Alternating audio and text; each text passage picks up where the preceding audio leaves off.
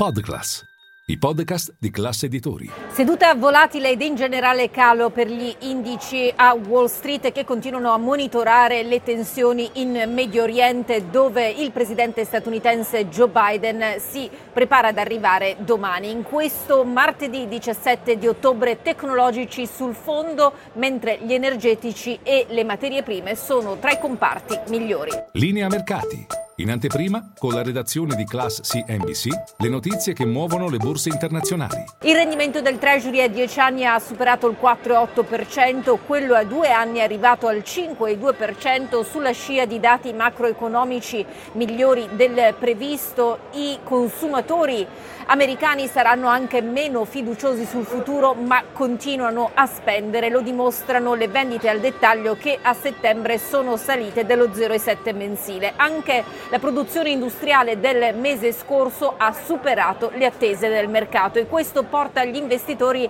a non escludere un aumento dei tassi da parte della Federal Reserve a gennaio, dando per scontato che invece il costo del denaro resti invariato nelle riunioni di novembre e dicembre. Nel frattempo la Federal Reserve di Atlanta oggi ha aggiornato le sue previsioni sul PIL del terzo trimestre in base a uno strumento che si chiama GDP Now la previsione per un tasso annualizzato di crescita del 5,4% nel, tre, nel terzo trimestre contro il 5,1 calcolato soltanto una settimana fa. Intanto l'amministratore delegato di Goldman Sachs, David Solomon, dice che in realtà le strette della Fed devono ancora colpire pienamente varie parti dell'economia, in tutto questo si aggiungono appunto le tensioni geopolitiche crescenti dicendo non sappiamo quanto tutto questo avrà effetto sull'economia non solo statunitense ma mondiale. Intanto la sua banca Goldman Sachs oggi ha sì pubblicato conti trimestrali migliori del previsto, tuttavia il titolo soffre per questa banca è finito l'ottavo trimestre consecutivo con utili in ribasso. Bank of America invece è riuscita a festeggiare una trimestrale migliore del previsto.